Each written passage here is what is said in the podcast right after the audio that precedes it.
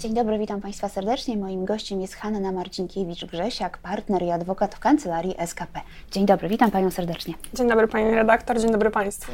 Od nowego roku obowiązują zmiany w przepisach, które są, zdaje się, prawdziwą rewolucją dla reklamodawców i influencerów. To chyba koniec reklamowania zabiegów medycyny estetycznej. Tak, to jest bardzo ciekawe stwierdzenie. Jeżeli chodzi akurat tutaj o influencerów, to też na te aspekty możemy patrzeć w dwojaki sposób, ponieważ nie możemy zapominać o tym, że też w stosunku do akurat tej grupy podmiotów zostały wprowadzone wytyczne w zakresie tego, w jaki sposób należy komunikować pewnego rodzaju przekazy, ale oczywiście też patrzymy na to w kontekście tego zakazu reklamy, czyli zakazu przekazywania pewnych treści, które reklamują usługi placówek, które w swojej działalności wykorzystują różnego rodzaju wyroby medyczne.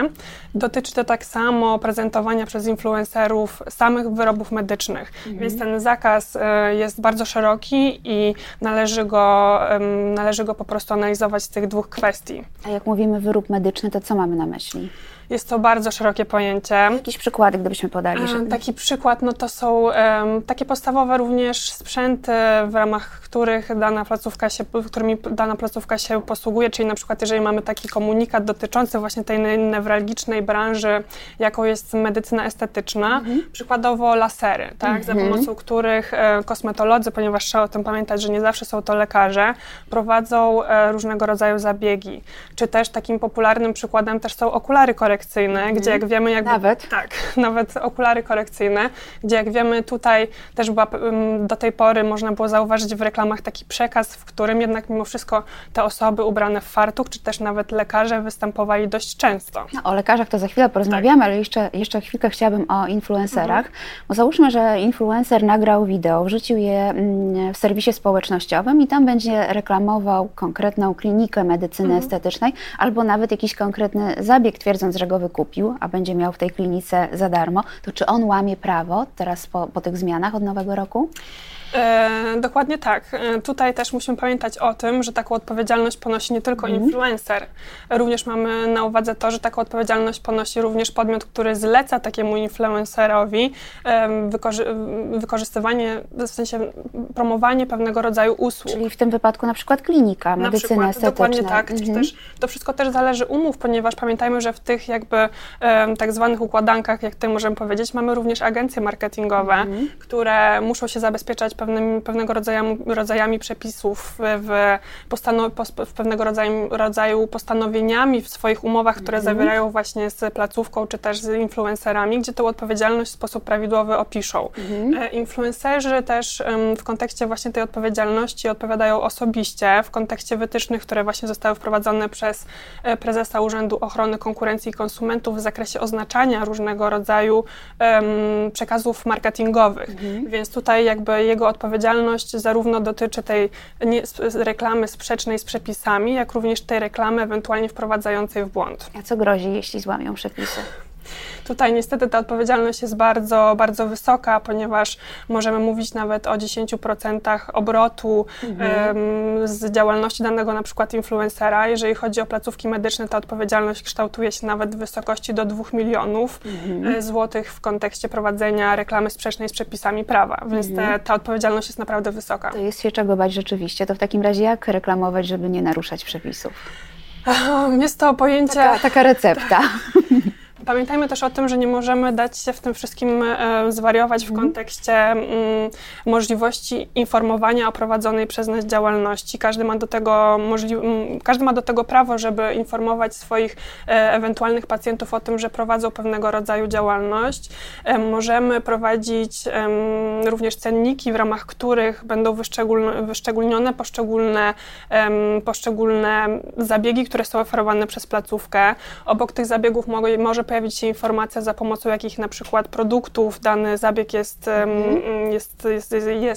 jest prowadzony. Czyli na przykład kwas hialuronowy. Dokładnie tak, więc jakby tutaj w ramach tych cenników, takich ogólnych informacji to jest dopuszczalne. Nie możemy robić tych przekazów Tak jak do tej pory to było pokazywane na przykład reklama danego gabinetu kosmetycznego czy medycyny estetycznej, w ramach której prowadzone były zabiegi różnego rodzaju i taką częstą formułą było pokazywanie danej pacjentki przed i po zabiegu i za pomocą jakiego środka dany zabieg został wykonany. I to będzie już takie novum, które aktualnie będzie zakazane i takiego rodzaju reklamy nie będziemy mogli prowadzić. Wspomniała Pani na początku o lekarzach, bo ich też dotyczą pewne zmiany. Gdyby to chcieć krótko ująć, nie można szkodzić pacjentowi. O co chodzi? Tak, no to jest właśnie ta praktyka, którą mogliśmy spotkać bardzo często, właśnie tak tutaj podam ten przykład tych okularów korekcyjnych. Lekarze nie będą mogli występować w przekazach reklamowych. Prawdziwi lekarze. Dotyczy to w ogóle zawodów, dotyczy to osób, które wykonują zawód medyczny, tak? Co przez to rozumiemy. Pielęgniarki, ratowników medycznych, więc ten zakaz dotyczy tych wszystkich jakby działalności, które związane są z świadczeniem zawodu medyka, wykonywanie zawodu medycznego. A aktor przebrany za lekarza? Również. Ta praktyka też spotykaliśmy się z tym, że mieliśmy na przykład wynajętego aktora, który występował w białym fartuchu, ze stetoskopem. Zgadza się i promował jakiś produkt, tłumacząc na przykład pacjentce, że na taką i taką dolegliwość to na pewno pomoże. Dokładnie tak, więc tego rodzaju przekazy są już zakazane. Co istotne, też pamiętajmy o tym, że ustawodawca dał branży marketingowej pewien czas na wprowadzenie tych nowych zapisów, czyli to, tak, że... Bo wydaje mi się, że widziałam nawet wczoraj w telewizji jakąś jeszcze reklamę dotyczącą wyrobów medycznych, tak to nazwijmy.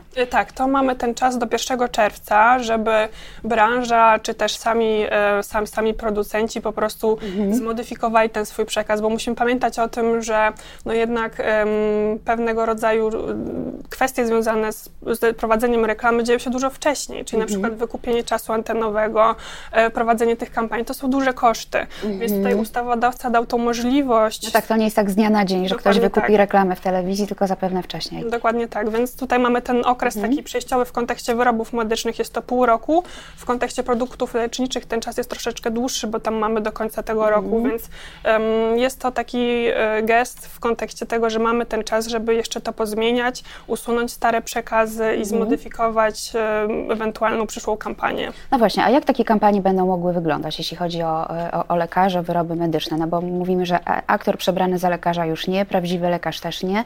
To w ogóle będzie można reklamować takie produkty?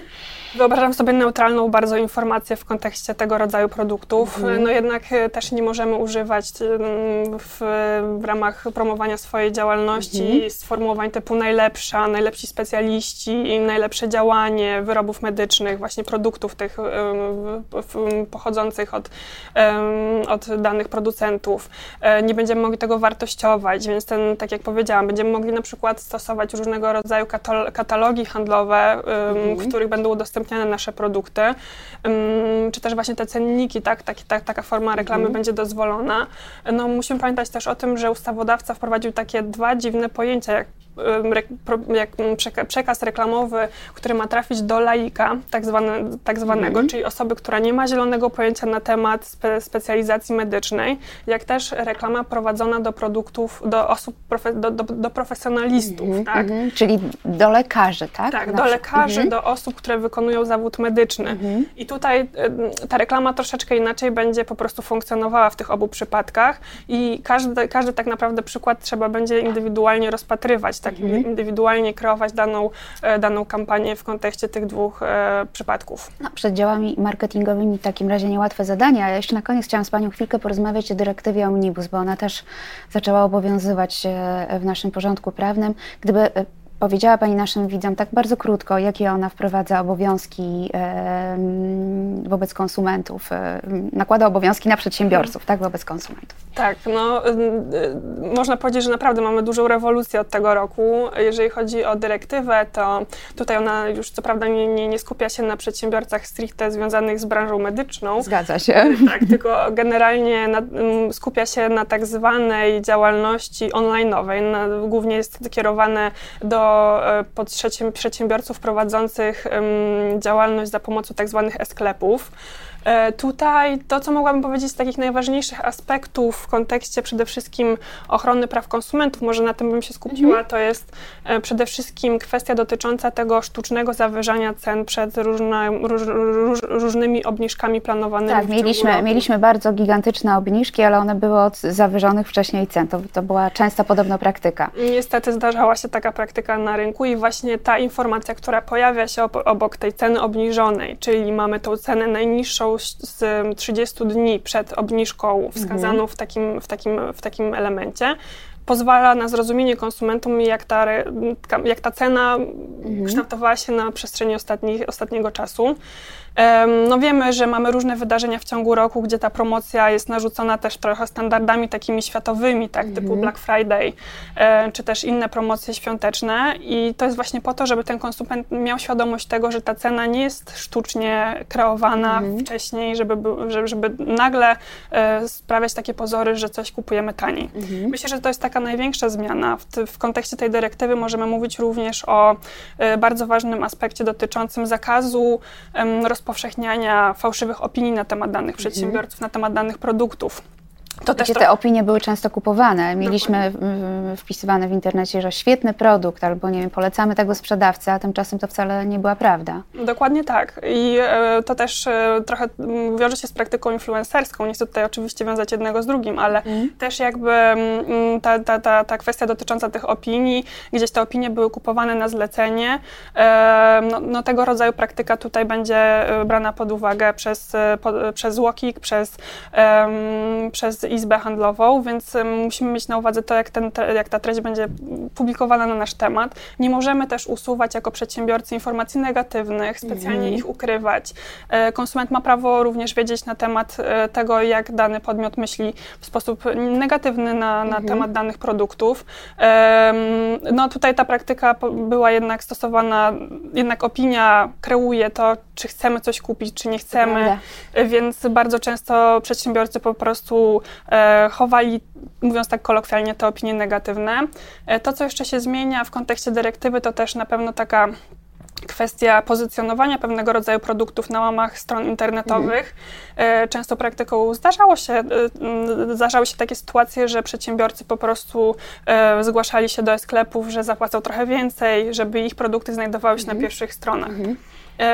Teraz jest taki obowiązek, że przedsiębiorca prowadzący sklep musi poinformować opinię publiczną o tym, że jest jakaś pewna forma przyjęta w kontekście pozycjonowania danych produktów i odbiorca ma prawo wiedzieć o tym, jak to się na danej stronie kreuje.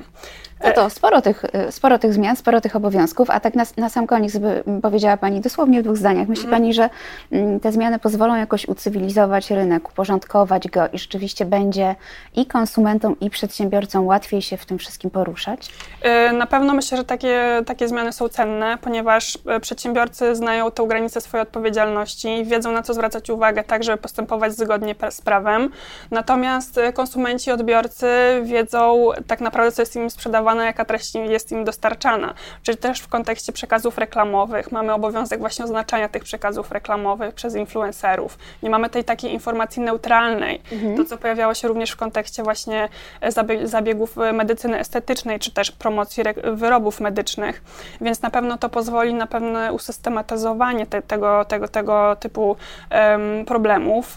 Uważam, że te zmiany są konieczne, aczkolwiek oczywiście dają pole możliwości prowadzenia różnego rodzaju kampanii marketingowych, które mogą w pewnym sensie odbiegać od tych realiów.